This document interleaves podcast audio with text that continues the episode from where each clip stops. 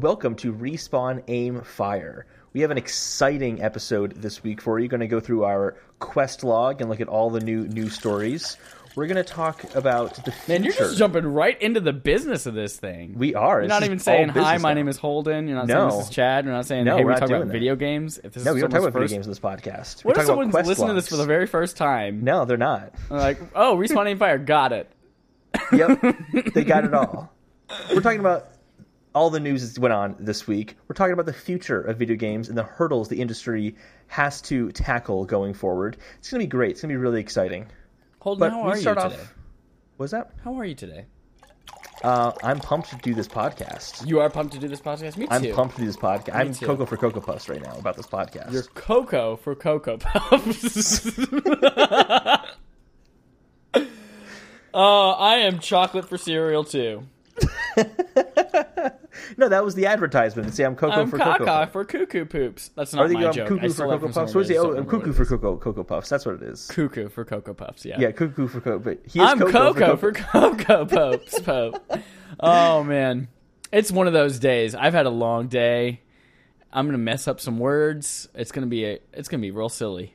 Oh, no, you could do a drinking game to me messing up words during our recordings. Oh, you know I don't drink. You don't drink with me. We can put our audience. Gotcha. Yeah. Okay. Gotcha. Yep. But we start off every week. Yeah, I like doing this thing. I'm glad. I'm excited to do this podcast.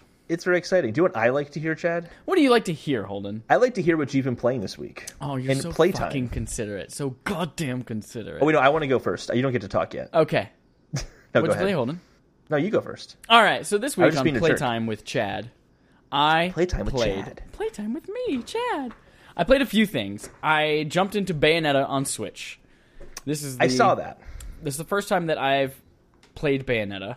I'm no stranger to Platinum Games, however, who developed it. You were a big fan of Metal Gear Revengeance, if I remember. Huge fan. Nope. Oh, you were? I played a little bit of Metal Gear Rising Revengeance, chopped up some watermelons, and I said, this game's not for me. Yeah. But I did enjoy. I played Devil May Cry 4. I played a little bit of the other Devil May Cries in the HD collection a while ago as well. But Bayonetta is, at its core, it is platinum action done beautifully. Like the combat itself is so satisfying and smooth. It's supposed to be one of the best action games you can buy. It's fantastic. Well. And if you're used to Devil May Cry, or if you're used to almost like Ninja Gaiden, almost like those button combo kind of things. This is going to feel very familiar to you. The biggest thing about this game is I am so surprised that it is a Nintendo game. That it is so, like, Nintendo's funding it, beating the doldrums on it. Like, this game, I feel uncomfortable playing this game. Well, I did it first, actually. In what way? How is it uncomfortable? Do you know, so Bayonetta is a witch. I know she has guns for shoes that are guns. Guns for shoes. Yeah. Guns in her hands. And her costume is made out of her hair. We'll get to more costume stuff in a second, though. But the game is so overt about sexuality. Like, that's very Nintendo. When you're fighting, like, a boss, the ending, like, finishing move is called a climax. And you hit the button combination, you go, ah! And then a giant, like, demon pops out of the wall and eats him, but it's called a climax. Company that took blood out of Mortal Kombat. Yep, there are so many like slow mo shots where she's like fanning her legs out, and you just get like 3 seconds of slow mo shot of her vagina, and her boobs are constantly. They don't show her vagina. No, but it is not like you don't see the lips. But her legs are spread, and you're looking straight at her crotch for nonstop for like 3 seconds in slow motion. But the game, I mean, it kind of embraces that sexuality in a, like, I am woman kind of way, which is cool to see, but it's... Female empowerment. It's one of those things that, like, I do feel I'm playing it in public because it's on my Switch, and I'm like, is anyone seeing over my shoulder right now? Do I have to explain to anyone? Mommy, there's a pervert playing as a Nintendo. So that part surprises me that Switch is so behind it. I mean, it's a cool game. I'm glad it's on their system, but it surprised me that they're like, Bayonetta 2, we're going to fund it. Wii U exclusive. Bayonetta 3, fuck yeah, put that on Switch. I think I'd be more surprised if they had slow-mo shots of Mario's crotch while doing flips and stuff.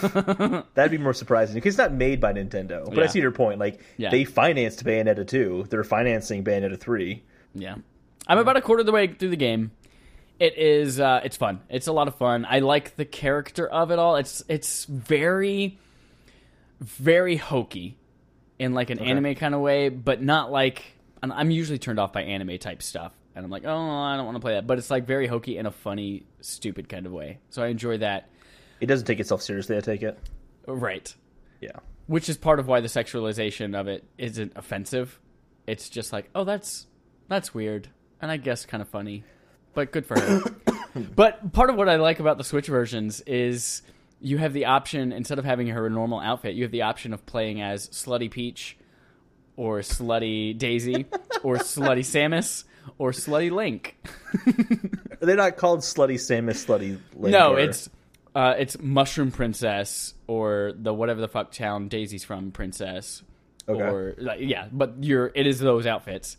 But it's kind of cool, like, the power-ups you collect or, like, the currency you collect from defeating enemies changes depending on the costume you're using. So, like, if you're Peach, it's coins. If you're Link, it's rupees. If you're Samus, it's something. I don't remember. And then, like, your guns will change. Like, if it's Samus, it's a beam cannon, and it's shooting beams instead of the bullets. That makes sense. Link has the ability, like, if you push the thumbstick in the direction of an enemy as he's attacking you, it deflects it with the Hyrule Shield, which you can't do with any other outfit. So, I mean, it's kind of cool. I like those little flares, and I've played a chapter as each one. She doesn't do the Daisy screaming, which I'm so happy for, because Daisy... Oh, okay. Oh, okay! I'm Daisy! I'm a slut! Like, that shit's obnoxious to me. I hate Daisy, but she was so good in Mario Kart. That was the exact audio recording for Mario Kart, right? She said she's a slut in Mario Kart. Oh, yeah. So, I'm enjoying it. I heard Bayonetta 2 is better, so I can't wait to finish this when I get to Bayonetta 2. I heard that. There's nothing bad about it so far. I'm enjoying it. So, I think it's kind of cool and fun and really I'm not a big action game fan. Like God of War, they're fun games, but I'm not like... I don't get excited for God of War games because it's not my style of game. This isn't going to sway me. It's not the type... Like a God of War... Like the combat itself isn't like God of War... That's so hard because basically you're doing the same exact things. You're hitting a button combination and you have a bunch of different ones you can do. You just don't have the chains of Olympus. If you play a Devil May Cry or Metal Gear Rising Revengeance or Bayonetta or whatever the other fucking one I mentioned was, they have a very distinct... Oh, Ninja Gaiden. They have a very distinct play style that is so smooth. God of War is cool and you have like different finishing moves and you can like smash somebody's face into the ground or rip them into pieces, but... They're different play styles, but it is very much combat focused. And the cutscenes in between, it's like you're in a big area, you fight some monsters, some cutscenes, then you go to the next space, fight some monsters, some cutscenes. So it's not very like explorative, but it's fun. I'm gonna get to one more. I'm gonna skip the second one that I wrote on the list. And I'm going to go through the next four. I went to a friend of a friend's house. First of all, I went to go see the movie Game Night. Very fun movie. As soon as I got out of the movie, I got a phone call from a friend who said, hey, like immediately after I got out of the movie, he said, hey, so I have this game night. And I thought it was a joke. I was like, did I tell you I was going to go see game night? She's like, I have this game night. Nobody showed up. Or not nobody showed up, but there were a few people who won't be able to come. So it's at my friend's place. So it was a friend of a friend. I was like, yeah, this is going to be awkward, but sure, I'll go because you're my friend. And I went, and it was actually a ton of fun. But at this game night, they do this monthly, and they play a bunch of, like smaller, indie, more social type games. And I've always, for the most part, been a single player type person. Mm-hmm. And I've never been like a social gamer. I've occasionally have friends over, but I've never been into these smaller games that now I just have a little bit more of appreciation for. The first one I saw one of these on here, and I've played one of these for sure. Windjammers is the first one we played. And it's like it looks like straight up if you took Street Fighter and looked at it from the top down, and instead of fighting, you're like playing frisbee golf. Or not frisbee golf, like more like frisbee soccer. But it's like with these stupid exaggerated characters from different countries, and they all have stupid sunglasses on, and they have power moves, and you can throw it. But it's just a fun-ass time, and it's really simple. So everybody there, like not everybody there was a gamer. All you have to do is hit the square button and move. That's it. So that was super fun, and to just be in a room of people playing that and trading the controller back and forth. We played Puyo Puyo Tetris. That was super fun, too. Like, Tetris to me as a single-player game is boring as fuck. and Puyo Puyo, which is basically Dr. Robotnik's Mean Green Machine from way back in the Genesis and Game Gear games, was kind of fun. But in this one, it switches back and forth automatically, and then whatever the other players do like affects your game. So that's also super fun to play in a group. I never understood that, though. Like, I never understood how what I do on my Tetris board or Puyo Puyo board, how it impacts the other player. I never understood so how what that like works. One of them was, if I got a Tetris, which is when you get four lines in a row. Yeah. If I got a Tetris, that adds four lines to everybody else's screen. Oh. Or if I got a chain of three Puyo Puyo... I feel so stupid saying that. If I get a chain of three Puyo clears in a... like. One clears, that causes another, and that causes another. Then a bunch of gray Puyos fall on everybody else, and Puyo Puyo is all... God, that sounds so stupid saying it. It's all color-based, so that fucks everybody else up. So that's... It was a really fun time, but what I really loved was Video Ball. Have you ever heard of Video Ball? No, but it sounds like a fake sport like basketball or something. It is the simplest game in the world. All of these were on PS4, by the way. The simplest game in the world... and everyone is a triangle on the screen. Okay. That's it. Four players, you're triangles. And there are circles that appear on the screen, up to three at a time, that are balls. And you shoot the balls. Wait, the circles are balls? Yes, yes. That's hard. And I can't picture that. You have goals on either side of the screen. So you have your goal and then the opponent's goal. The whole thing is just get the ball into the opponent's goal. But you're a triangle. Wait, run those rules by me one more time. I can't do that. Complicated. It's too complicated. I can't explain it. All right, I'll try to follow along. So you're shooting the balls with your stupid little triangle, and you can like charge it up and shoot it to shoot further. But the controls are not like when I push down, it's like Mario running on ice, where he kind of slips and slides a little bit. It's not the most precise control, which makes it fun and stupid and interesting. But the whole time, I think what made it most fun was that, like arcade style, everyone had to name their character, and it had three spots for a name. So the names that we were playing with, you just see a bunch of triangles all over the screen that are named Ass, Fuck, and Poo, and then Dan. So you just see like Fuck is shooting at Poo, and Dan is blocking Poo from getting the ball into the goal. I think that might have been part of what made it so fun, is just screaming those obscenities at each other. But damn, that game was just like, for as simple and stupid as it was, that gave us a good 45 minutes of entertainment right there, of just six people trading off being Ass and Dan. So I think I'm going to buy that game. Are you going to buy the next game, though? Because I like the next game. It's really a collection of games. Yeah, but... this is the first time I ever played Jackbox Party Pack. It's fun. And yeah, it's fun. We played a few different mini games in that one, like the murder mystery one, or the trivia one where you get murdered if you get it wrong. I haven't played the one. I don't know, because there's multiple box packs for Jackbox Party Pack. But I played one, I think it was in the second pack, where it's a trivia game, and it gives you a question, and then you have to write out an answer to trick other people in selecting that one. Yeah. But then one of them is the correct answer. Yeah. And that one was always pretty fun.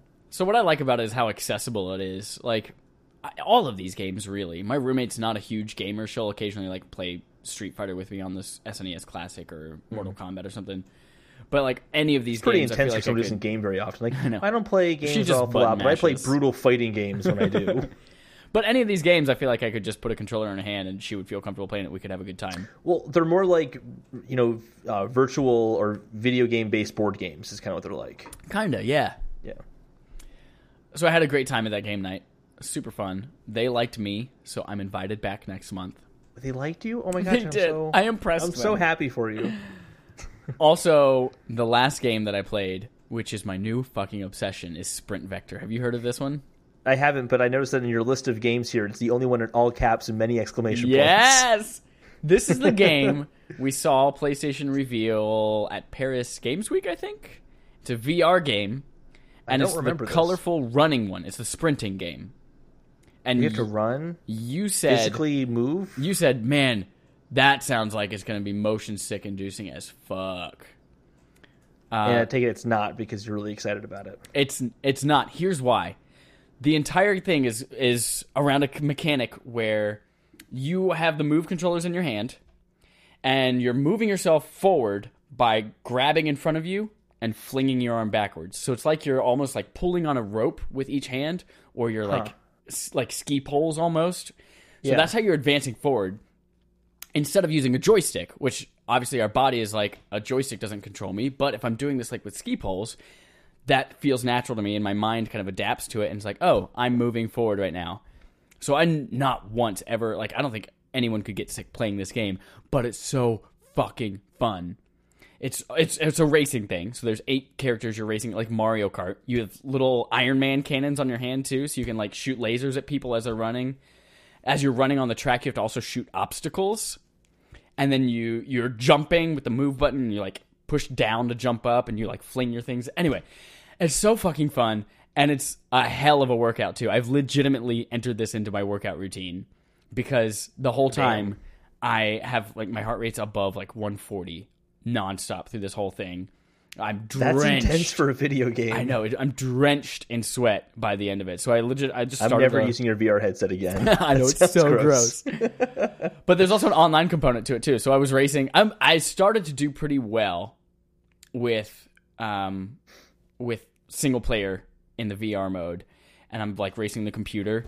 And it's not like just like racing on a track. You're going through obstacles, different squares and things like that, moving on the track. There's fire. You have to make jumps and run along. Anyway, shut up. Just get to the point. I played online for the first time with a couple of people and came in dead last every single time. It is a game that is so easy to get the hold of, and you're like, man, cool, I understand this mechanic. But to master it? Oh, but it is so tough to master. But it's fucking... And there's power-ups you can get to. Like, you can set mines that slow people down. You can set homing missiles. You can have a boost that makes you run as fast as you want. It's so fucking cool. So I've played it, like... Of the 5 nights I've had it, I've played it 3 of those nights as part of my workout routine. Damn, it's so fucking fun. That's my new favorite VR game. Really? It's up there... Like, of my top VR games... I think that and Superhot are tied for first. Superhot's great. Superhot's so great. Well, we have to talk about another virtual reality game in a little bit here. That's oh, man, sorry. I just got all worked up. That's all I played this week, Holden. That's all you played? All those 1, 2, 3, 4, 5, 6 games. Tell me a little bit about playtime with Holden this week. Oh, I don't have nearly as much as you. Because I was without power for 4 days. I didn't have any video games to play. Yeah, you didn't have friends with... game night parties. So I played finally the Mario Odyssey balloon find. Oh, hide and seek. And I didn't like it. You didn't like it? I didn't like it. But hold on, it was on Switch. So it's so annoying because, all right, here's what it is. You sounded so sad. Like, I was really upset. I didn't like it. So it is just 2 modes. One is you hide a balloon somewhere in one of the worlds, and the other is you try to find other people's balloons.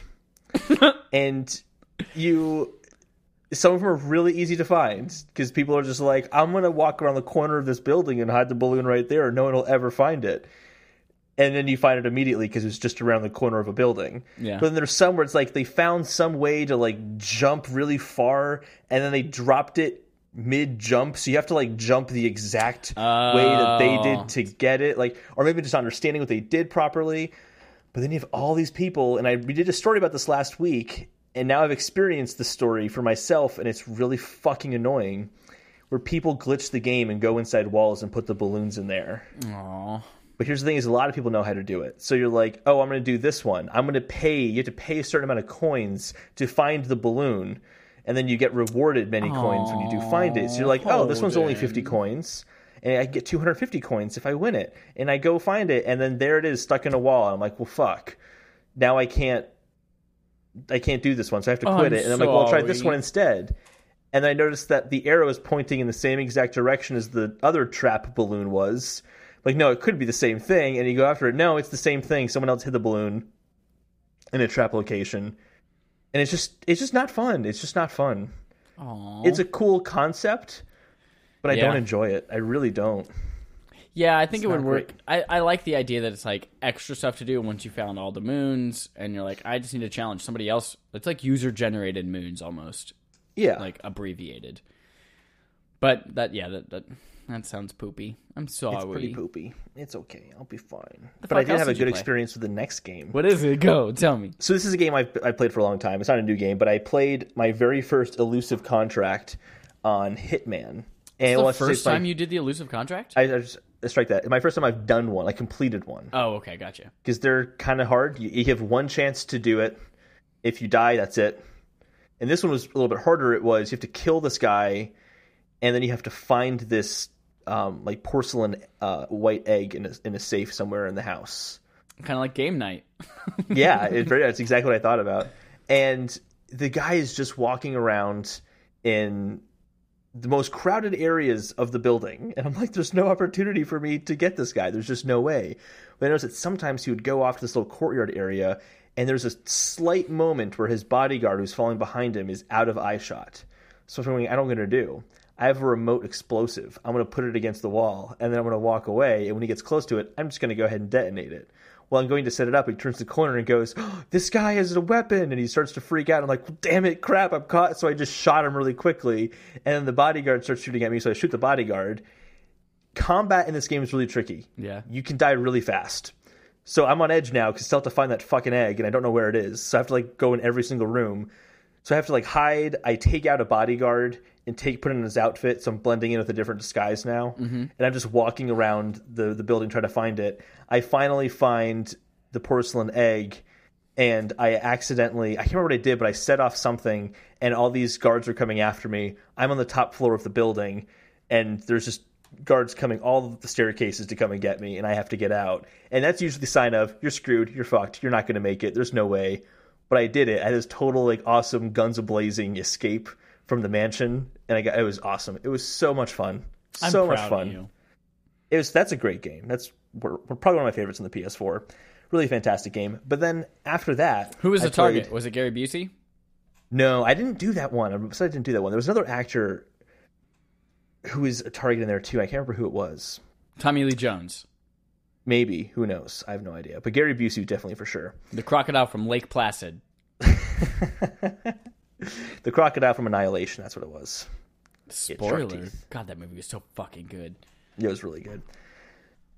I played a demo for a game. Ooh, what demo? I played the Kirby demo, and this is a game that... Which Kirby? Like, right. So there are 100,000 Kirbys. Okay, Star Allies. Star Allies for the Switch. And download that right now. It's fantastic. I was a little uncertain. I'm like, I don't really have a lot of experience with Kirby games. I'm not that excited about it. And then I played it, and I'm like, this is just joyful. It is not a challenging game, but my God, is it a fun game to play. Is this your first Kirby game? This is my first Kirby game. It's like baby's first platformer. Yeah, I kind of got that vibe. But it's fun because you can... In Kirby, I've known in Kirby games, you can inhale your opponents right to become them, essentially. Or take on their weapon. But in this, you can also... What was that? Or take on their weapon or ability or something. Well, that's what I mean, yeah. It's not like possessing. Like it's not capturing. Like it's not capturing. It's not possession. It's capturing. You can also befriend them as well. So you have a team of like 4 people or 4 enemies that are now your friends. And you can use your power in combination with one of their powers. So like I had the yo-yo power. Mm-hmm. And one of my guys was ice. And so I was able to combine, and then I had an icy yo-yo. I was able to freeze opponents with my yo-yo. And it was kind of, I started to realize, oh, there's fun things I can do to kind of combine these things together. But also, depending on what powers you decided to access, you might be able to get to secret locations and secret kind of coins and things like that. They're like crystals you would collect. And I'm like, this is a game I want to play. This is really enjoyable and really fun. You get to do a boss battle against the wispy tree, whatever his name is, which I know is a pretty... It's like Goma in Zelda. Yeah. It's usually the first boss of those games. And that was a fun boss battle. It was not a hard boss battle, but it was just fun. I don't know why. It felt really good. It's really gorgeous. It looks fantastic. They have this really good depth of field effect as it kind of goes off into the distance mm-hmm. with the backgrounds. Yeah. Really good. It just looks fantastic. And I've only even played it on the Switch screen. I've not put it on a TV yet. So I bet it looks even better and runs even better on a TV. About how long is the demo? Not long. It's 2 levels. They are... like an easy and a hard, basically. Gotcha. and hard wasn't that much harder. So, like, if I set you off talking about a topic, can I, like, play it while you're recording your half of the podcast? No. I'm joking! Can't do that. I wouldn't do that. Yes, you would. You'd be like, screw you, Holden. I'm doing this now. And you do that, and then I'd do my thing. And I'd be uncomfortable. Well, I just downloaded that to my Switch. You should. And hopefully I'll have that for next week to talk about as well. Maybe my impressions of it and maybe how you might be wrong or right. I'm always right, so. But that game's not coming for a while, right? April, 16th, May, so 10 days. June, July, August, September. No, it's 10 days. 10 days. That game's coming in 10 days. But there were a lot of games that came out last month in February. Yes. Holden, I believe you've gathered some information on review scores and impressions. And let's take a look at those in a segment we call the Leaderboard. Leaderboard. So let me actually load up some really quickly here. So I did 3 games this month. We're going to talk about Metal Gear Survive. Payday 2 on Switch. What was that? Did you ever watch Reno 911? No? Oh, my God. Never. So there's this cop on there named Trudy Weigel, and she dates this person who turns out to be a serial killer. But he has this, he has, like, these, like, child molester glasses, and he talks like this. I grind my own meat. Anyway, the character he was on that show is actually a character that he had on, like, an old-ass YouTube video, like, series of where he's just a character. This is way off topic. But he has this one where it's like, he's this guy and he's helpless. What? Are you calling me challenged? No. Yes, but he's out in the snow, and he's like, here are my tips, Craig's tips for survival in the wintertime. 3 words. Survive the winter. It was like just his face. I'll send you a video link and we'll look at it after the podcast. Sorry, back to Leaderboard. Metal Gear Survive. So we're gonna do Metal Gear Survive, Payday 2 for Switch, and then we're gonna talk about Moss, a new VR game that sounds very intriguing. So okay. Let's start with Metal Gear Survive. Overall on Metacritic, it has a 61. Ooh, its user 61. Score is a 1.4. Yeah, that's probably bullshit.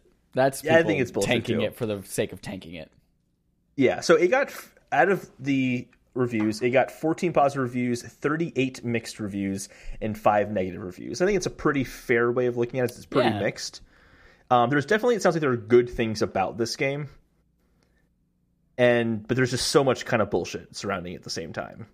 Right. So the big highlights that I've been kind of seeing talking about this game is that the gameplay loop is actually pretty addictive, of going out, scavenging different items, and then kind of building up your base to make it better and better. And you kind of set these short-term goals for yourself. It was very much a scavenging game, like a Minecraft kind of get resources, build something up, build your base or whatever you want to do. Yeah. But one thing that surprised me that was being talked about very highly, and actually knowing who made the game, this actually doesn't surprise me, is that the creature design is really, really strong in this.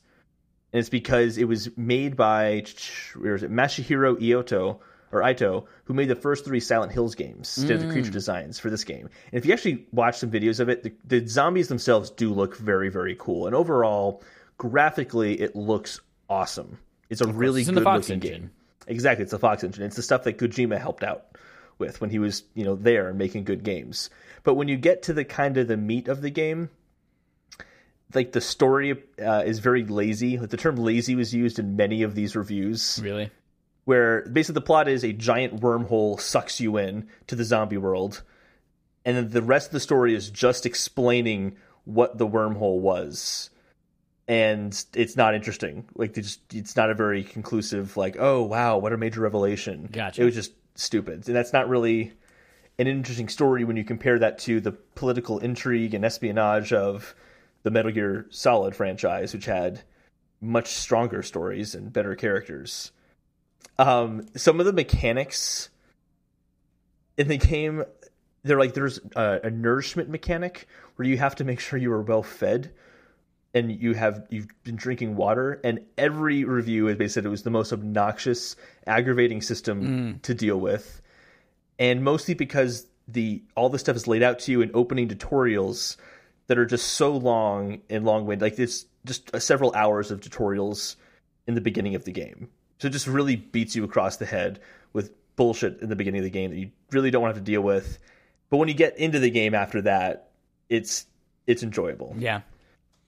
There are flat, forgettable characters, and it lacks the humor and personality of Metal Gear Solid, which doesn't surprise me because I think that personality came from Kojima. Sure. So that weird that's ass all brilliant motherfucker. So that stuff's not very strong. The biggest criticism against the game is the paying for game slots, which yeah, oh my god, we've already talked about that. It's absurd. But overall, overall, it feels like if you're spending $40 in this game, you don't buy the extra game slot. You just use the one game slot. It's not a bad game. Yeah. It's just being shit on because it's the Metal Gear franchise, which is very close to people's hearts, and it's clear that Konami made this to make money. Yeah. So the question I want to pose is, people say that Breath of the Wild was very positively reviewed because it was Zelda. Is this getting a poor reception just because it's Metal Gear? And if it wasn't Metal Gear, this might have been received more positively. Yeah, it sounds like it's not necessarily... yes, absolutely, that's part of it. Mm-hmm. But also, yeah, it sounds like there are just some boring, broken, uninteresting things in the game. Aside from the gameplay loop, which is like crack cocaine. Mm-hmm.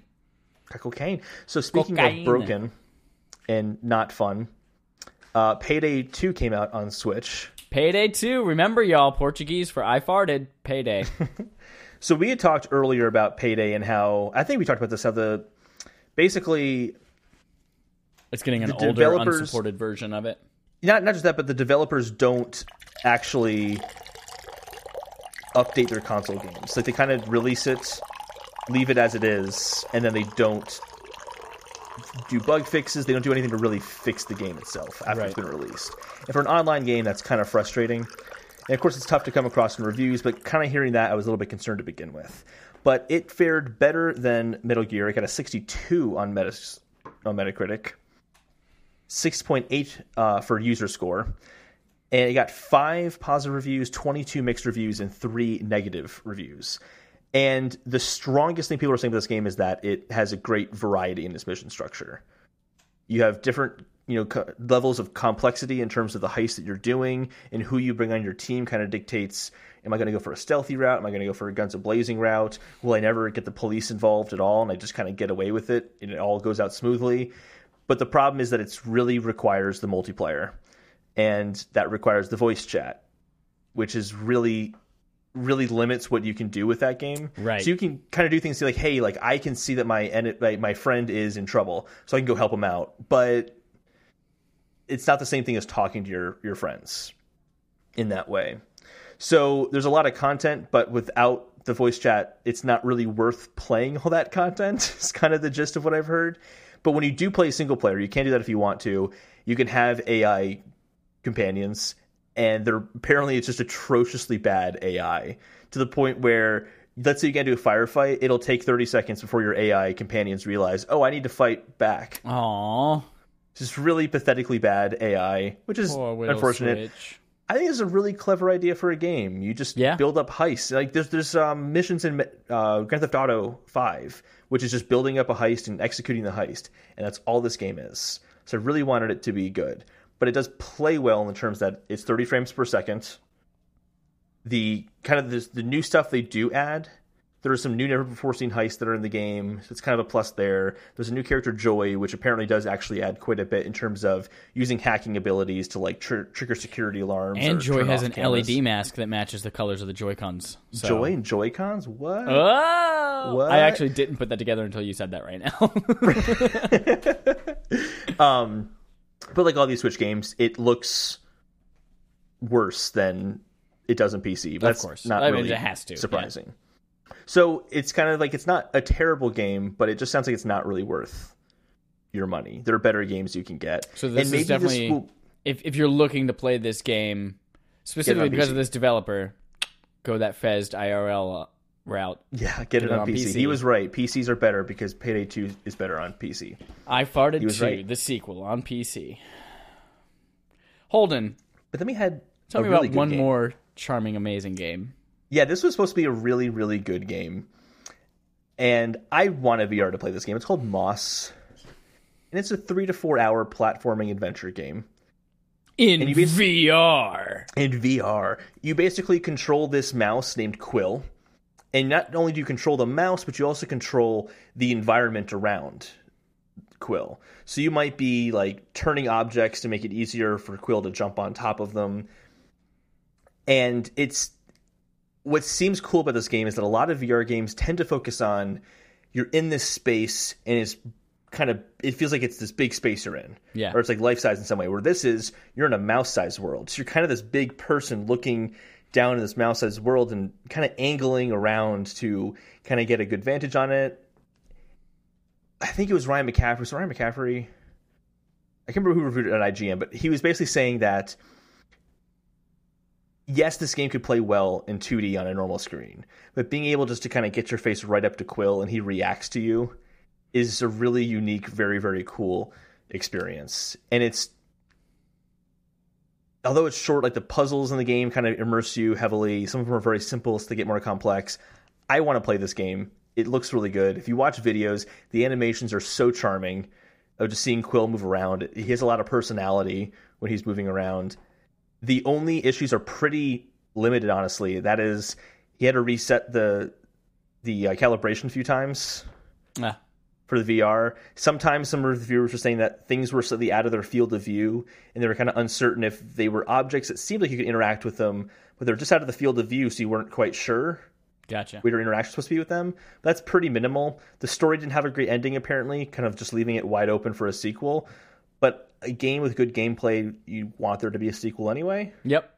So this seems like a game that if you have VR, most were saying this is the new game they show off. I can't wait. Like, I got Sprint Vector before Moss came out. I was like, I'm looking for a new VR game.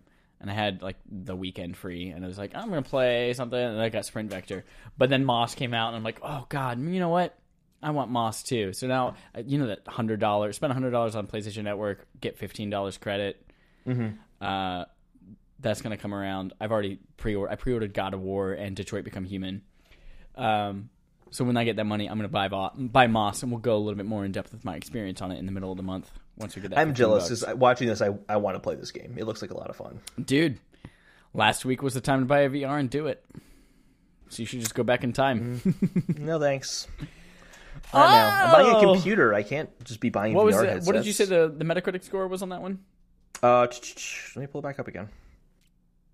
It was 84. 84. And it got 37 positive, 2 mixed, and no negative reviews. No negative reviews. Boom. Boom Shaka Khan.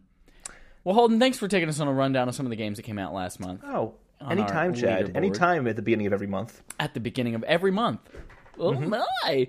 Oh, my goodness. I had a separate thought. Maybe this is something we talk about off the podcast, or maybe it's something I talk to you right now about. I had a thought of maybe doing another leaderboard. Another leaderboard throughout the month, maybe about like when NPD numbers come out and sales and things like that. Like what sold the most this month. Oh, that would be good, yeah. I would do that, yeah. I can look into that. If anything's... yeah, so do more work. I need to do more work, Chad. Oh, before we open up our quest log this week, I want to make one more reminder to you guys about photo mode. You still have until Sunday night, the March 11th at midnight, to submit your entry for our first monthly round of photo mode. Check our Twitter. I'm going to make it our pinned tweet. Check our Twitter. I'm going to do that right now as I talk because I'm great at multitasking. Check our pinned tweet on Twitter for the rules of how you do it. It's really simple. Just take a picture of yourself. Shout out to Jerson, who I didn't realize this until he posted his entry that said, oh, I had to take a picture of this with my laptop because I had to have my phone. I was like, oh, I didn't think about that people have to have two devices. God, you don't think about anything, Chad. Don't worry. Next month is going to be very fun and like Photoshop-ish focused with green screen pictures. But anyway, all I can say right now is, if you enter your picture before Sunday right now, there is a very, very good chance that you're going to win $10. There's not a lot of competition out there right now. So take that into account. And I just looked at Twitter. I didn't actually do anything while I'm multitasking. But I can speak at the same time while I do it, as long as I'm not speaking about anything that I need to actually make sense about. So I'm going to go ahead and scroll through my news feed and you've been mumbling this whole time. I don't know anything you just said. And I pinned it. It is now the pinned tweet on our profile. Also, every, I think Sunday or Monday, I posted it yesterday or today. Every Monday, we're going to do a stupid little thing, a stupid poll on Twitter. And I want to know who the fuck else voted for Game Potato. The poll that we put out, what's the best potato? Your choices were Idaho Gold Potato, any other potato, or Game Potato. Two people voted for Game Potato, and I voted for any other potato. Did you hire somebody to vote for Game Potato? I didn't even vote myself. I'm a terrible person. Oh, so we had two people vote for Game Potato. Okay. That were me. Wow. I was sitting in the flex office today. Now we should change the name to Game Potato. The name of the podcast is now Game Potato. I was sitting in the flex office today, and Gus was there, and I said, Gus, give me a really stupid poll. And he said, what's the best potato? And I said... when he was on the podcast, didn't we talk about potatoes? That's why the very first option is Idaho Gold Potato, because that's the one he brought up. Oh, man. So, Holden, now's the time when we open our quest log, and we take a look at what the internet has assigned to us this week. And I'm going to talk about the first one, because I've decided that. So, hi. Our very first quest comes from comicbook.com. Report, PlayStation 5 may have backward compatibility with PlayStation 4 games. I'm not going to read a whole lot of this. Basically, it comes from a patent that actually was filed back in 2015 by Sony with Mark Cerny as like the head person on the patent. The quote from the patent... Cerny. Yeah, Mark Cerny, lead architect on the PlayStation 4. He's important. NAC, responsible for NAC, whose servers are going down. Classic game. Anyway, the patent states the backward compatibility testing of software in a mode that disrupts timing. And then comicbook.com goes on to say, we're not sure about the disrupt timing part of it, but backward compatibility is as clear as day. Does it mean you can, like, do a, what do they call them in... 3D virtual console save points? Save states, I doubt it. Or like if you look further into SNES? No, if you look further into the, it's like messing with the time developer part of the tools, and it's something else entirely that I don't understand. But I thought that was there are some people like saying, "Oh, they started in 2015. This means backwards compatibility is coming to PS4." And I think comicbook.com and a lot of other places have kind of said this too. I think they're right in saying this is probably a PS5 feature that they're looking into ahead of time to make sure that when you make that upgrade, your PS4 library comes with you instantly as well. And I don't think it's something we'll see backwards compatibility for PS4 this generation because we're already so late in that generation. Yeah, I also think that, to me, this is a no-brainer. I mean, what's the likelihood that the PS5 is not going to use the x86 architecture? Right. It's going to have the same architecture, which basically means it should just work. It shouldn't have to do anything in the coding to really support the PS4. It should just work. Right. And they have to. I mean, Microsoft is already with Xbox backwards compatibility and game preservation. Like, that's important. So they have to. They can't launch PlayStation 5 and not address that issue somehow. Yeah. Holden, read me another quest. So this is one I'm excited about. So Marcus Sellers is kind of one of those industry insiders, and he tweeted today, there's going to be a Direct on Thursday. A Nintendo Direct. A what? March 8th. Oh, let's all get hype. Let's all get hype, and then all get disappointed together. It might not happen. We were all very uncertain about the January 11th, or they're going to do it. We don't know, and then it just arrived. That's right. So maybe they're going to do that again this time around. I think it makes sense. Even after the January 11th, I said either the next Direct's going to happen pretty quickly, or it's going to happen in March. So there's a lot that they have to talk about. They have to talk about Super Mario Tennis Aces, whatever it's called. They have to talk about Hyrule Warriors, and that's Super coming Mario out. Tennis. God, I always forget every minute that game is coming out. And then you get super excited. And then 60 seconds from now, I'll forget it again. But then I get so excited. I'll remind you. In 60 seconds, I'll remind you. Thank you. So I'm not surprised to see that we're going to have another Direct. I wouldn't be surprised if they talked a little bit more about Nintendo Labo, maybe. Oh, yeah. Nintendo Labo. More stuff that's going to be happening around that. I would say... it is possible they talk about online. So I don't think they want to wait until E3 to talk about that. I don't know, because it's far enough away that I think... Well, there was already a story we did a few weeks ago where they mentioned that they wanted to talk about the online service sooner rather than later, and it would be like in their next kind of Direct would focus on. Okay, we talk about so many things like crocodiles. I recall that's what happened. So I'm excited about that. It might not happen. But if it does happen, I expect us to talk about that next week. Yeah. Hey, Holden. What are the next three quests here? They're ones you added, and I figured you read the article, and I didn't. I didn't read any of these articles. I don't know how to read. Good. I just read headlines. First you learn English, and then you read the English on the article page. So speaking of directs, Xbox is going to take a little bit of a cue from Nintendo. Yeah. They're going to have an Inside Xbox event, which is premiering March 10th. So basically, it's going to be a monthly deal where they just talk about Xbox. It's a little show centered around Xbox.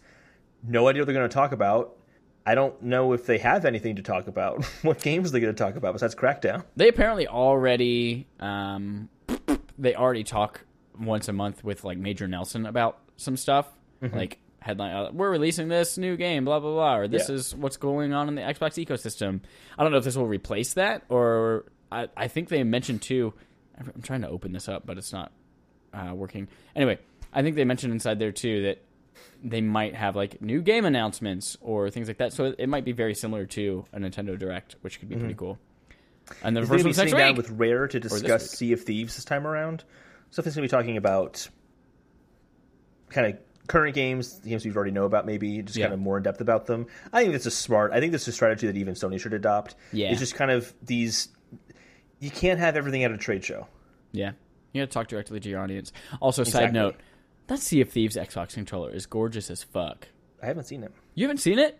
No. It's the purple one with like the teal skull on it, and look it up. It looks sexy as fuck. And while you look that picture up, I'm going to transition into a quest that I'm going to read now from IGN. Why is this on here? Why did we leave this on here? Sony's restructuring to focus more on first-party games? No, that's non-news. Of course it's focusing on first-party games. Shut up. Here we go. Another one from IGN. Nintendo Switch playtimes are being reset after 1 year. Now, this is something that's kind of unfolded throughout the week. Basically, it's what seems like a bug based on Nintendo's reaction that a year after you get your Switch, or after you start playing a game, it will reset and say 0 days played. I haven't checked my Switch. I'm going to check that right now. I haven't checked it either. So, like, your Legend of Zelda will wrap around once that 365-day mark hits. It'll now say, you played 0 days, or you played it for the first time today. The bug did not hit me. It is apparently a bug. Oh, no, it did. Zelda first played 3 days ago. Yep. But then it ARMS is 35 hours. Splatoon, 70 hours. Right, it'll be a year from when you started playing those games. Oh, that's... But it's okay. Annoying. Nintendo knows about it. Fix is coming in an update. Well, no, they have said that as well as that the data is there. Yeah. It's not like the data's lost. It's just being displayed incorrectly. Right. So, I wonder if in the code it literally is just written as time played since March 3rd. It doesn't include the year in there. Yeah. So, once it reaches March 2nd, it goes, oh, you've been playing this, or March 4th, you've been playing this for 1 day. Yeah, it doesn't, that's probably it. I bet they just don't include the year. I don't know. That'd be poor coding, but it's probably something like that. Yeah. Holden, tell me about this Bethesda E3 shit. Bethesda E3 shit. So Bethesda just announced they're going to have an E3 event on June 10th. So they've officially put the date on there. Kind of just a small little announcement. But I think this is going to be a very big year for Bethesda at E3. Man, it's because they blew all of their wads last year. And they came out by the end of the year. Well, they didn't really have that big of a show last year. They didn't really announce anything hugely new, I don't think. But everything had already been announced. Everything they announced or everything that they showed off is out now. So it's like, everything that if they have anything at the show, which of course they're not going to have a show without it, it's all going to be brand new stuff because everything else is out. Mm-hmm. Well, this is one of my predictions for the year when we did our predictions in January is that Bethesda's going to announce one of their two big, Skyrim, Fallout-sized games. Right.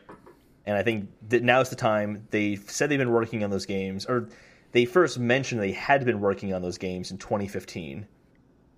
So presumably they already had a few years of working on that game to feel comfortable saying it's our biggest game that we've ever made. Most ambitious game to date. We're taking this game to the next level. Level 2. I hate when developers do conferences like that. Anyway, so I think they're going to announce a really big game like that. It's not going to be Skyrim. It's not going to be Fallout, but it will be a new IP basically is what is being suggested. But the confirmed thing is that we'll be hearing something from Bethesda June 10th. I got to remember to request off E3 weekend. Yeah, remind me in 2 hours to request off E3. Are you talking to Siri? Yeah, I'm talking to Siri. Who the fuck do you think I'm talking to? Your friend. Chad, I want to hear about what PlayStation Plus is going on. Oh, Holden. Oh, what a month. I am so sexually satisfied by this month's PlayStation Plus lineup. Even though I am the same way, I already own both of these games, but I'm still excited for people who don't. This is probably the best, I don't know, one of the best months it's the best. For PlayStation Plus. On PlayStation 4, if you are a PlayStation Plus subscriber in the month of March, you get Bloodborne as well as the remaster of Ratchet & Clank. Yeah. I personally don't have Ratchet & Clank yet, so I'm very excited. And that actually goes live today, so you can download that. Yes. Bloodborne, fucking fantastic. And you know what I love about Bloodborne? What's that? The community around Bloodborne is launching a Return to Yharnam, hashtag Return to Yharnam, and a bunch of people to make sure that other people who are picking it up now for the first time have a good experience. People who are veterans of the game are returning to it to help them through all this shit. So it's a really cool little community thing. That's fun. Bloodborne, I think, is the best game on PS4. In my opinion. Oh, I would have to think a lot more. Ooh, yeah, Horizon Zero Dawn, duh. But I would have to think a lot more where that is. It's definitely probably in my top five. Probably in my top five. That's words. Science. That's certainty right there. But also, Ratchet & Clank is such a blast. That game is so much fun. It's absolutely gorgeous. It looks like you're playing a Pixar movie. It's just that good looking. Remember me. Oh, get don't it? I'm Coco, cry. Pixar movie. I'm going to cry. Don't do I just got that 4K Blu-ray the other day. I can't wait to watch it on my OLED screen. That's one of the best Pixar movies in a long time. Two other things about this. The remainder of the games, PlayStation 3, you get Legend of K, as well as Mighty No. 9, which is cross-buy with PS4, so now you have that on PS4 as well. Mm-hmm. I'm not super excited about that. I was never going to buy it, but now I might actually try it to see how shitty it was. And then on PlayStation Vita, both of these games are also cross-buy with PS4, so you're technically getting 5 PS4 games this month. Claire, extended cut, whatever the fuck that is, and Bombing Busters. Don't know what that is either. Bombing Busters, awesome. It's Dave and Busters in Fallout times. But it's not. Now here's the other thing, and this is a really good move by Sony. Sony, with this announcement, also announced that PS3 and Vita will no longer have PlayStation Plus games in the lineup starting March 8th, 2019. So they announced this a year ahead of time. So that, yep, for the next 12 months, you're still going to get free PS3 games every month. You're still going to get Vita games every month. And after that date in 2019, any that you already have will continue to work as long as you're a member. So you don't have to worry about that. But they're just going to stop giving away free ones, I assume, because they depleted the Vita's library and everything's been free now. And because the PS5's coming out and they needed to make room for that. Kinda, yeah. They also announced it is that. It is that. You're right. I am right. They also announced that Sony told Polygon that once the changes take place, the PS Plus lineup will be comprised of only 2 free PS4 games. So they're not replacing those with, now we'll get 6 PS4 games. It's just going to be the 2 PS4. But I thought that was a good move. They're not at least adding one more PS4 game. I mean, who knows? They have a year. Things could change. They might also add VR games. I mean, they kind of have those trials for like 3 months now with VR. But I thought it was a good move, and I thought notifying people a year ahead of time. I got the email from Sony saying, hey, by the way, this is going to happen. It's not just a press release. They actually emailed everyone who has that. But a year is the longest membership they sell for PlayStation Plus. So that will kind of defer anyone who buys this membership for a year thinking, oh, man, if they buy it in April, they're thinking, oh, man, I'm going to get a whole year's worth of PS3 games out of this. And then come next April, they're like, oh, where are my games? I want a refund. So, yeah, I think that was good that they kind of let everyone know that. But what a fucking good month. Bloodborne. Oh, yeah. Yas. Absolutely. Last big story of the week is that Nintendo has added... Holden. Quest of the week. That's quest of the week. We decided to name our kid a name, and you're going to call it by that name. Call me by your name. I was going to do something, but I'm not going to. Read the quest. Were you going to fucking Nintendo added user reviews to the Switch. Shut up. Nintendo added user reviews to the Switch and then pulled them. Yeah, they were up for a total of, 3 days? Yeah, it was for like 3 days. They said it was a trial. They were just testing it out. I think that's accurate. I think this is a part of the Nintendo Online service that they were just putting it out there to try it out, and maybe we'll see it come back later on. So here's a tiny mini topic. I don't want to spend too long on this. Tiny mini topic. Are user reviews even worthwhile? Does that matter? You know, I actually do look at user reviews on like the App Store. I'm like, oh, I want to buy this game. Is this game good? Because there's not a review out for every single video game. Sure. Or every single app. So it's kind of nice to see that stuff. But then you look at what happened with Metal Gear Survive, and you're showing off the user scores for that, and it was given a 1.4. Yeah, if you notice in that leaderboard, all of the reviews, all of the scores and things like that you read were the critic scores. Yeah. I mean, honestly... It depends on the community. Yeah. On most gaming things, I don't even look, don't even notice they're there. Even on like Amazon.com, if I'm buying something, user reviews are the last thing that I look at. If I see it's a good product and some people have some comments to say on it, and then I'll like actually look up a critic or someone who in that field has knowledge, and I'll look up that review. But I don't know. Amazon gives us dumb reviews like, I got the box and the box was busted. I'm like, well, it's probably because of shipping, not because the product is bad. Right. Like, you had a bad delivery driver. I'm sorry. Or I got this Android screen protector and it didn't work with my iPad. Because you're a fucking idiot. Well, I remember like even used to work in customer service, and I got a customer service response saying once bad score because the parking garage was crazy. Like, I have nothing to do with that. Yeah. Like, so, yeah, user reviews can be tricky, but it depends on the community. And I think that it's worth trying out. And if it turns into a very kind of negative space where, like, Breath of the Wild's not getting perfect 10s all the time, then I think they should take it away.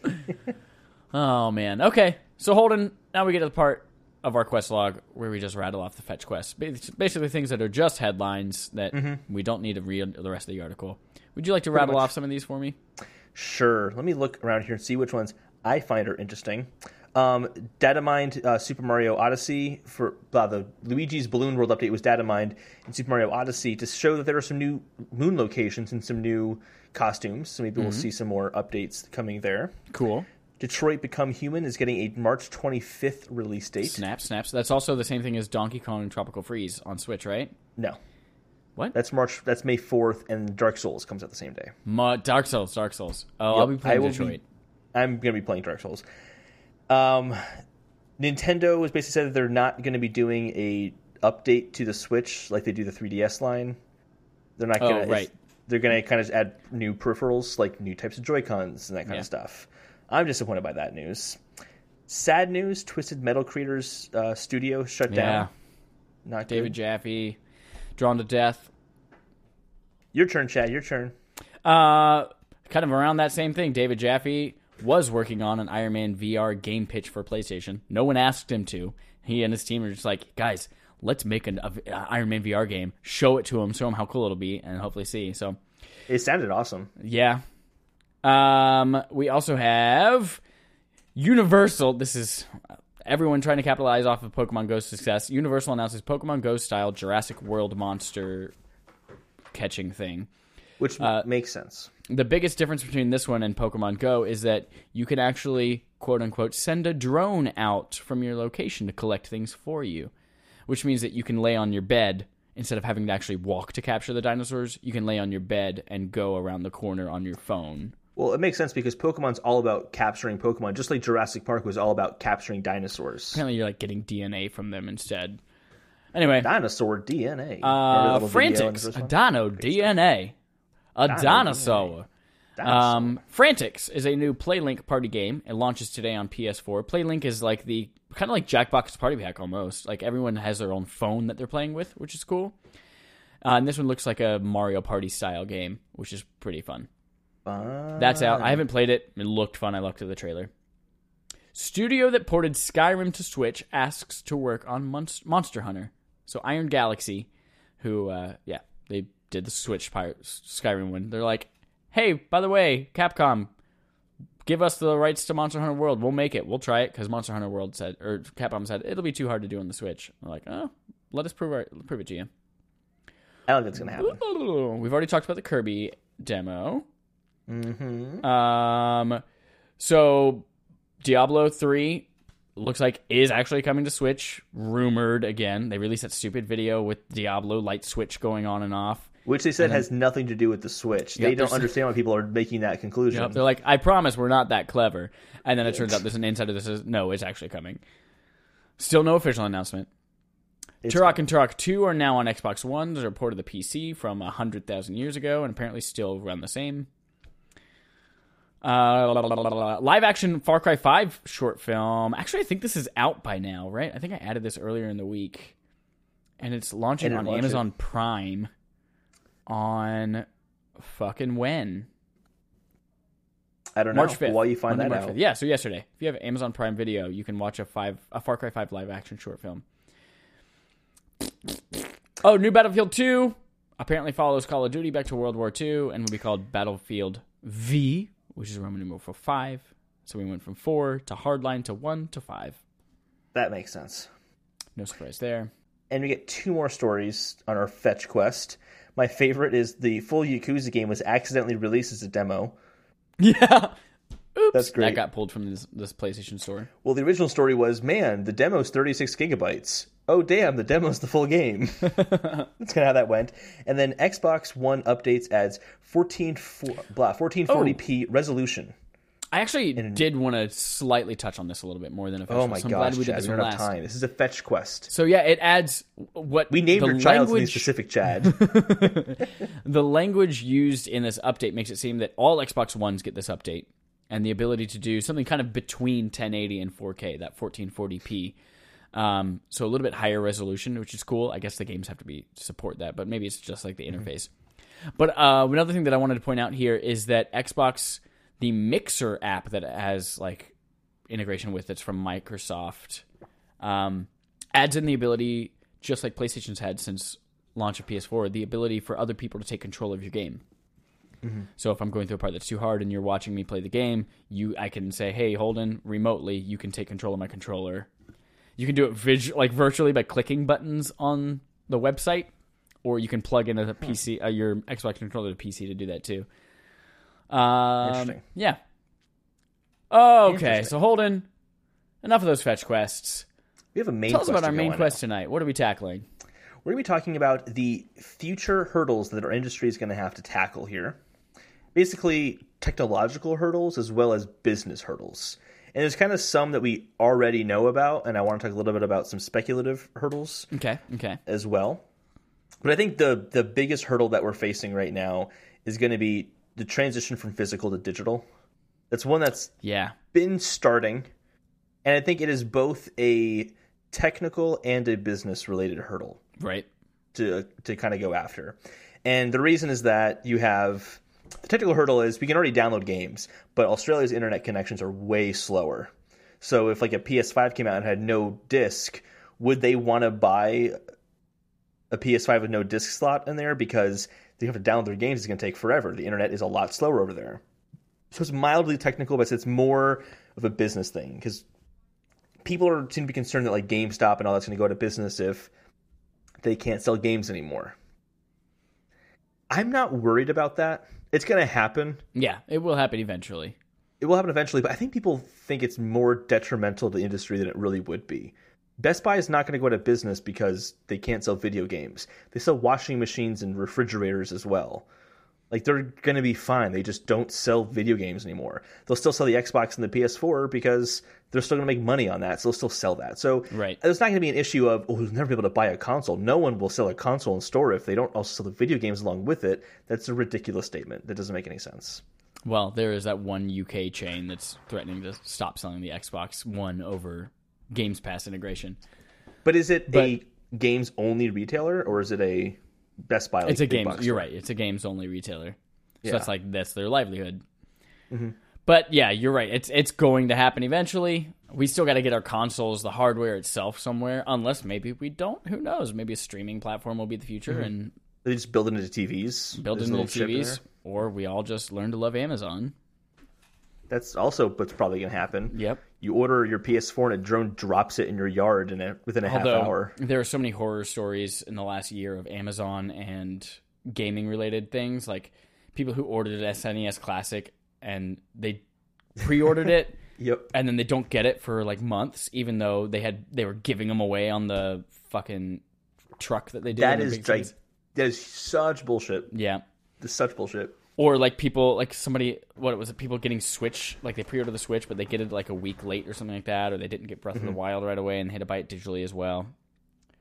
So anyway, yeah, I think that's going to be a big thing, but I think it's when it happens, it's going to be such a boon for creators because I forget the source that I heard this from, but recently I heard physical versus digital, like the cut that people take.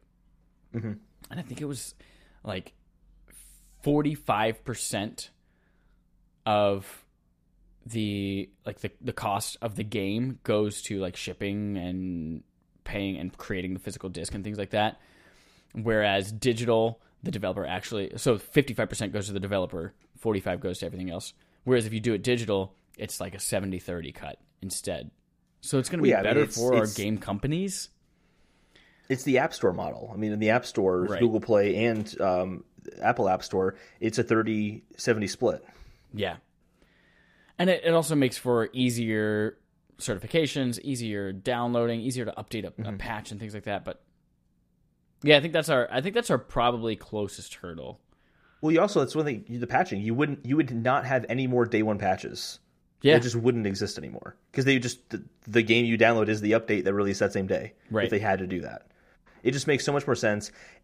I think that in terms of like it being like the App Store, it wouldn't quite be like the App Store because Sony still has to vet all these games as opposed to, yeah, just put it on our store. We'll make sure it does what it says it does.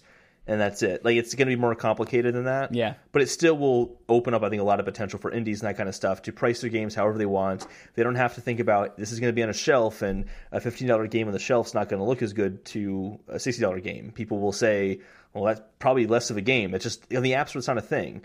You see a game is $10 or $3, and you don't feel like you're getting less or more of a game based on the value you're putting down monetarily on it, if that makes any sense. Yeah. Like, I know, Blizzard. When Blizzard released Overwatch on consoles, they launched it at a $60 price point because on a store shelf, a $40 game does not look appealing compared to the $60 games. But on PC, on Steam, Overwatch is a $40 game. Yep. They charged it more on console. So I'd be interested to see, too, of how that pricing structure changes when you don't have to think about a store and selling it in a store. A physical store, I mean. Right. It'll be interesting. Interesting. I think part of the physical or to digital transition also ties into game streaming. Yeah. I think that's a huge technological hurdle. Absolutely. Yep. And that's where, like, we heard Google is starting to get into that space, experimenting with it. We've this got is PlayStation one now. Yes. And is Microsoft going to release one? Have they said that? No, they haven't mentioned anything like on that front. They will. They have really good servers. Like Google does. Actually, no, they will. Didn't they mention that they were going to try to do something like that, like in the next 3 years? Oh yeah, the CEO of Microsoft did mention that. Is it Satya Nadella? I think that's true. We'll look into it and then probably not tell you. So, I think that's going to be a really important hurdle for the game industry. Because when you talk about generations of consoles going away, that I think will really run true when online streaming becomes a thing. You will just get Xbox. You don't need to update it every 5 years. You just have it. Yep. It's going to be like having an Apple TV or Roku box. Right. Like maybe it'll support better resolution output or something like that in the future, so you have to get that new one. But overall, it's the content you're pulling down. And you're buying it on your Apple TV or your Roku, that's how they make their money. They don't really make money on the boxes themselves. And then also the boxes are a lot cheaper, which will open up gaming to a lot more people. Right. Who maybe don't want to buy a $500 Xbox One X. Yeah, I think we talked about this a couple weeks ago, where like when we moved to that cloud-based game streaming, when we don't have to worry about, like, we can upgrade the servers and not have to upgrade our box. Like, that makes things so much easier and so much cheaper on the consumer end. Totally. Which allows us to kind of... Then, of course, they'll charge with subscription models and services and things like that, but... I don't mind, though. I don't either. Like, I prefer listening to music on a streaming service because I'm not thinking about, oh, I've heard that album's really good. I don't know if I want to buy it, though. And it's like, oh, I heard that album's good. I'm going to listen to it. Oh, I heard this movie's good. It's on Netflix. I'm just going to watch it. It's the same thing with games. I think that games are so much more personal in the sense that a really good game might not be good for everybody, and a game that maybe is mediocre might be the perfect game for you. Yep. And because, like, oh, I know this didn't get the greatest scores ever, but some people said this is a good aspect, they had some good aspects to it, I want to try it out, you're going to do that. And that's going to be helping that developer out a lot. Yeah. The tricky thing, though, with a game streaming service is how do you pay your developers? Right. So, like, a music model works on how many listens you get. With Netflix, it's generally, okay, people are going to watch Marvel Civil War if we put it on there. So we know that if we spend random number $10 million to get Marvel Civil War on there, then it will attract more users to our group. How does it work in the sense of, oh, Sony just pays Guerrilla to put a game on their streaming service, and that's how it works? Or is it the amount of hours spent playing the game? Yeah, it's got to be something probably you imagine in between those two things. Like like the lump sum somebody gets paid for putting their game on PlayStation Plus for free. Mm-hmm. Something between that and way back when we first started recording, we did an episode on streaming services. And there was an indie streaming service that announced, like, we're going to be strictly for indie titles. And the way you get paid is we take the time spent playing your game, divided up among the time spent playing everything else, and you get that percentage of the streaming profits that we made.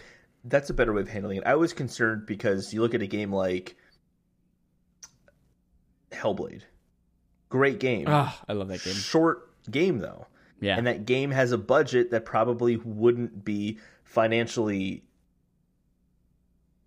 solvent, I guess would be it, if you 6 hours to play it, but it cost a lot of money to make that game. Like, you're not going to make it up with people playing 6 hours of that game and only getting charged or getting paid back for the 6 hours. Like, that could really diminish the quality of games we see get out there, or at least you start seeing these games where it's games as service, and how do we make games that can be played over and over and over again? Right. That could actually really hurt single-player games more so than microtransactions and how profitable those are. Yep. Then you might also see, like, get people start padding their games to make them longer so that you play them longer, and then they get paid more. Like, yeah, that could never really makes a game fun.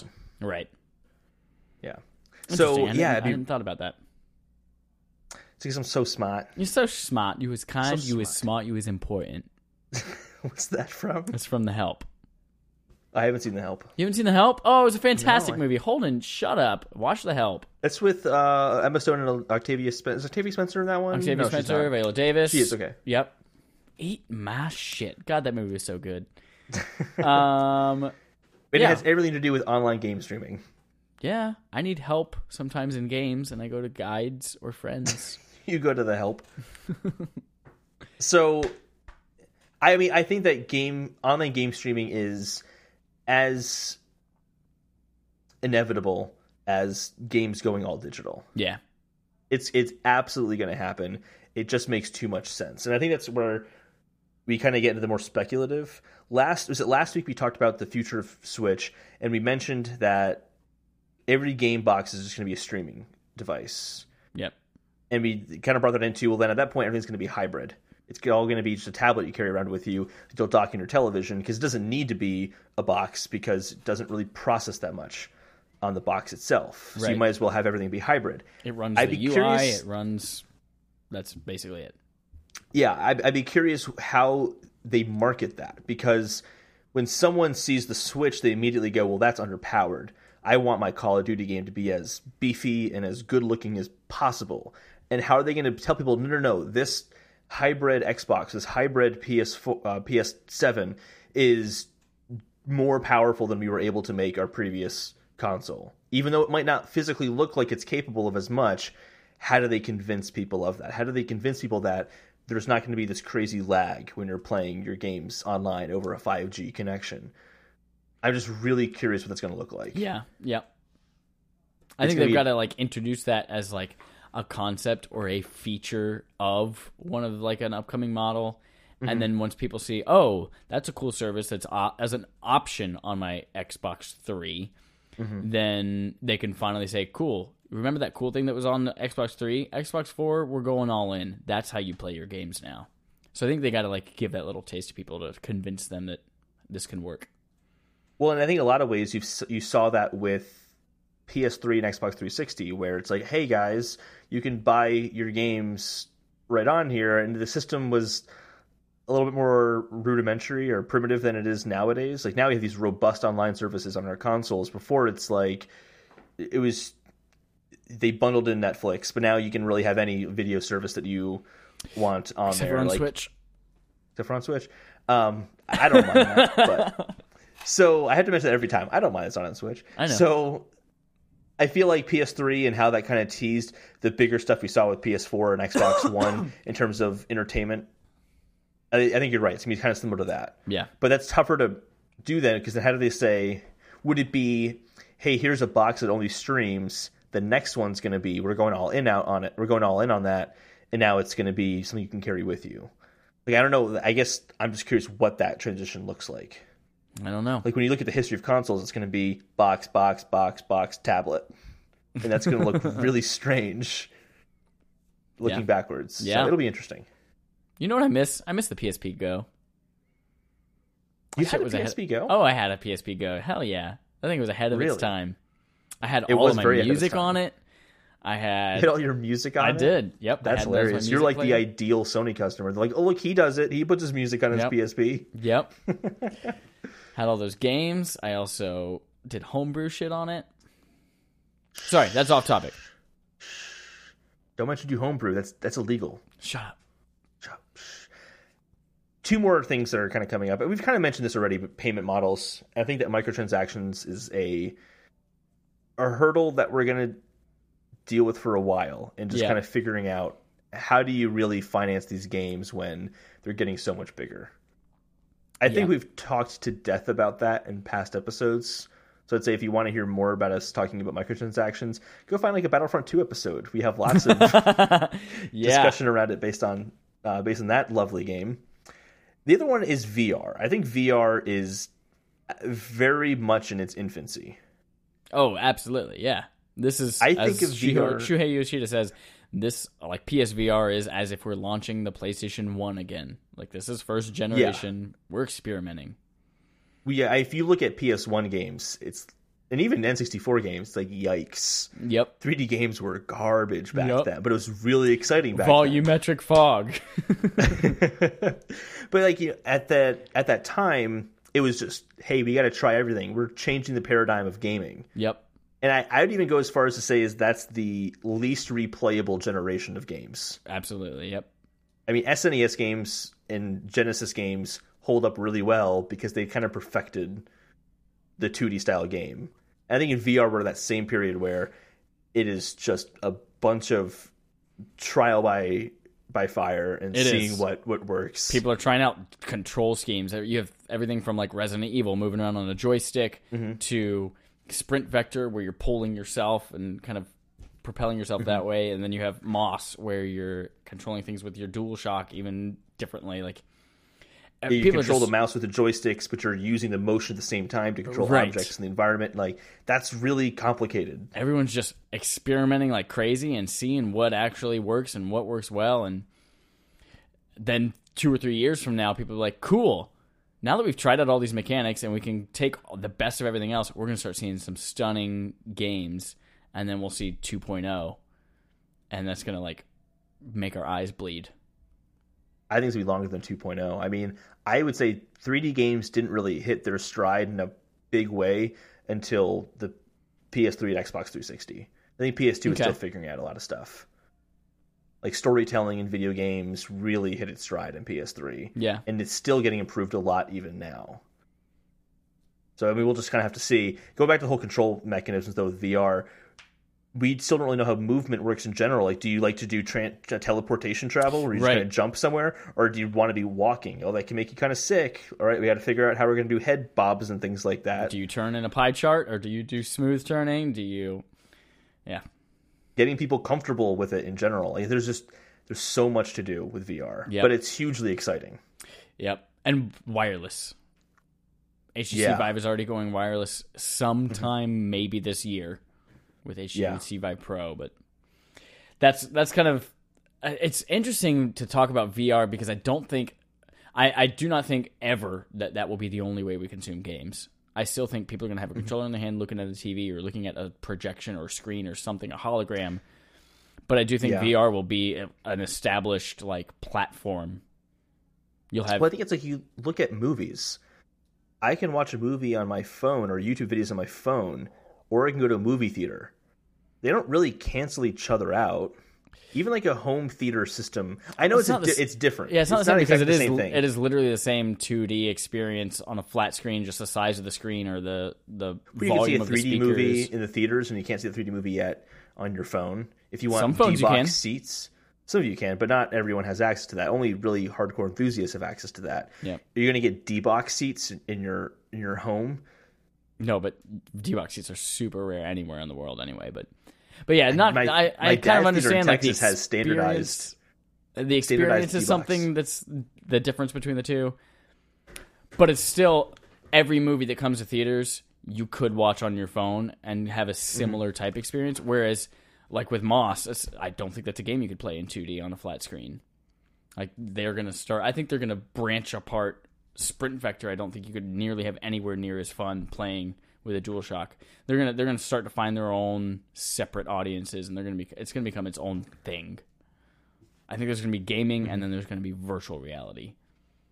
Yeah, and also virtual reality is gonna expand far beyond just gaming. Yeah, it will. It'll be a computational platform someday as well, and an educational platform. Definitely. What if you could be on the moon, man? Well, so my dad, he works for an insurance company, and they do these things now with simulations where you can be in VR and be inside of a burning building to kind of see what that, like how they would do insurance claim based on the virtual simulation of that fire. You don't want to be in the burning building. You'd rather be in that safe simulation. Yep. So it's like, it applies to many different things. I'm going to buy a house in Greece. I'm not going to fly to Greece to do a bunch of house tours. I'm going to do virtual reality and walk, quote unquote, walk in those houses. Yeah. To get a sense of the space and, you know, if I like the space or not. I think in terms of VR, though, when you're talking technological hurdles, I don't think most people would use it in its current state with the screen door effect and the low resolution. Yeah. It needs to have high resolution. Yeah. Right now, it's a novelty. Totally. It's a total novelty right now. It's not a useful tool until we make those tech improvements. You still feel like you're in a space. You still feel like it's a different reality in a sense, but once the resolutions get kicked up and it's that, you know, retina quality where you can't see the pixels at all, it's going to be mind blowing. Yep. So it's very, very mind boggling. Those are some just kind of hurdles I had off the top of my head there. Can you think of anything else we didn't talk about at all? No, we covered it all. Everything, every hurdle that's ever existed, every hurdle for the future of gaming. No, I think it's just kind of cool to have that little discussion there. Yeah. Next week, we're going to kind of slightly continue this conversation and talk about the future of mobile games. Yeah. And kind of mobile games in general, kind of what that means to us, because we really haven't talked much about mobile on this podcast. We had that episode where we had like our favorite mobile games, where we talked about it a little bit, but you talked about Boost 2 a lot. But and Threes. Threes is a good game. So we're talking a little bit about that stuff, but if Nintendo does, in fact, announce a Direct, we're probably going to talk about that and push the mobile stuff till later. Are you trying to skip our subscriber interrogative? Oh my gosh, we have a subscriber interrogative? Yeah, we have a subscriber interrogative. Whoa, I didn't even notice. I'm an idiot. Yep. This was a tweet from @InnisChadMike that was written on my screen and never tweeted, but just put in the note instead. This is why I didn't see it. Yes. So the question was, what game genres do you think are right up your alley, but you can never get into? This is the perfect time to ask me this question. Yeah? So I'm getting a MacBook Pro. Okay. Very soon. Okay. And I have a MacBook currently, which doesn't do gaming very well. Not that Macs do gaming great anyway, but I'll finally be able to play a system that can play Civilization well. And it's kind of always felt up my alley where it's like resource management and like I like playing Catan a lot, and it's basically a really advanced version of Catan. Yeah. And it's so up my alley, but I've never gotten into those games before. But I think I'm going to give it a chance. considering I'll kind of be in a better position to do that. But I've tried playing that game on like iPad before, and I just can't stand it on iPad. I don't know why. And by that same token, I should also really enjoy like SimCity and things like that. I've never gotten into a SimCity game. I just can't do it. You never played any of those like roller coaster tycoons?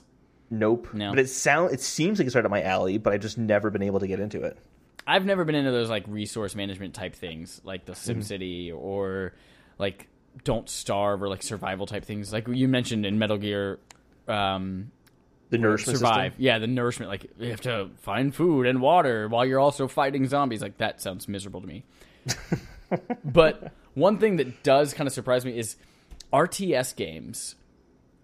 Every piece of an RTS game excites me. Like the battle. I'm a fan of turn-based JRPGs. I'm a fan of board games and kind of moving pieces around the board and finding like strategic positions. I'm a fan of light puzzles, which these tend to have as well. But for some reason, you put them all together in a Fire Emblem or an XCOM, and I'm just like, oh, that's the most boring thing I've ever seen in my life. And it might be Mario Rabbids. Except for Rabbids, yeah. For some reason, I guess the charm of Rabbids, like Rabbids and Mario characters, kind of took that to a next level for me. But I think what might be the reason why I don't necessarily enjoy them so much is the very first time. This is so weird in my gaming history, but the very first time I ever saw an RTS game, or like a strategy game in general, was not until college.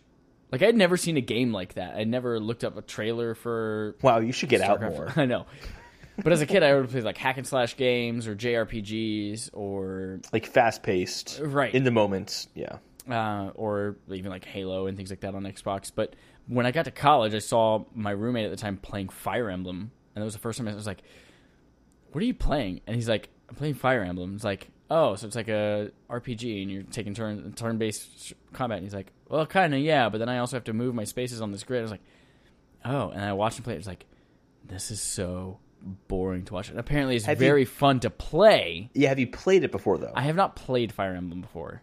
You should. I've tried out XCOM. But it's just like, yeah, that shit looks so boring to me, even though I like all of the individual elements. I would say give Fire Emblem a chance. If you can, actually, find a way to play Advance Wars, because that's what kind of struck a chord for me recently, or in this conversation, it kind of just came up in my head. I don't like RTSs that much because they're really, like, I don't know why, like, it feels realistic in a sense, and I don't like that. And games like Fire Emblem and Advance Wars gamify it. Yeah. And they make it a little bit more apparent what's happening, I think at least. And maybe I don't have enough experience with RTSs, like I haven't played StarCraft or anything like that. Or Warcraft, which actually I saw Warcraft recently. The movie? Yeah. It was not as bad as I thought it was going to be. Good. Yeah, I enjoyed it a little bit. Not great, but I enjoyed it. Anyway, Advance Wars and Fire Emblem kind of simplify certain things, making other things complex, but like if I stand on a tree, I have better defense. Yeah. Like just kind of small things like that. And you don't have to think too much about like resource management and all that too much. They kind of simplify certain elements of it. Give those games a try. They're really good. Especially Fire Emblem Awakening on 3DS was amazing. Well, I probably won't. You should. But if ever I come across those games and I don't have anything else to do. And you don't want to hate yourself. And I don't want to hate myself. Maybe I'll try it. Oh, cool. Thanks, me, for that subscriber interrogative.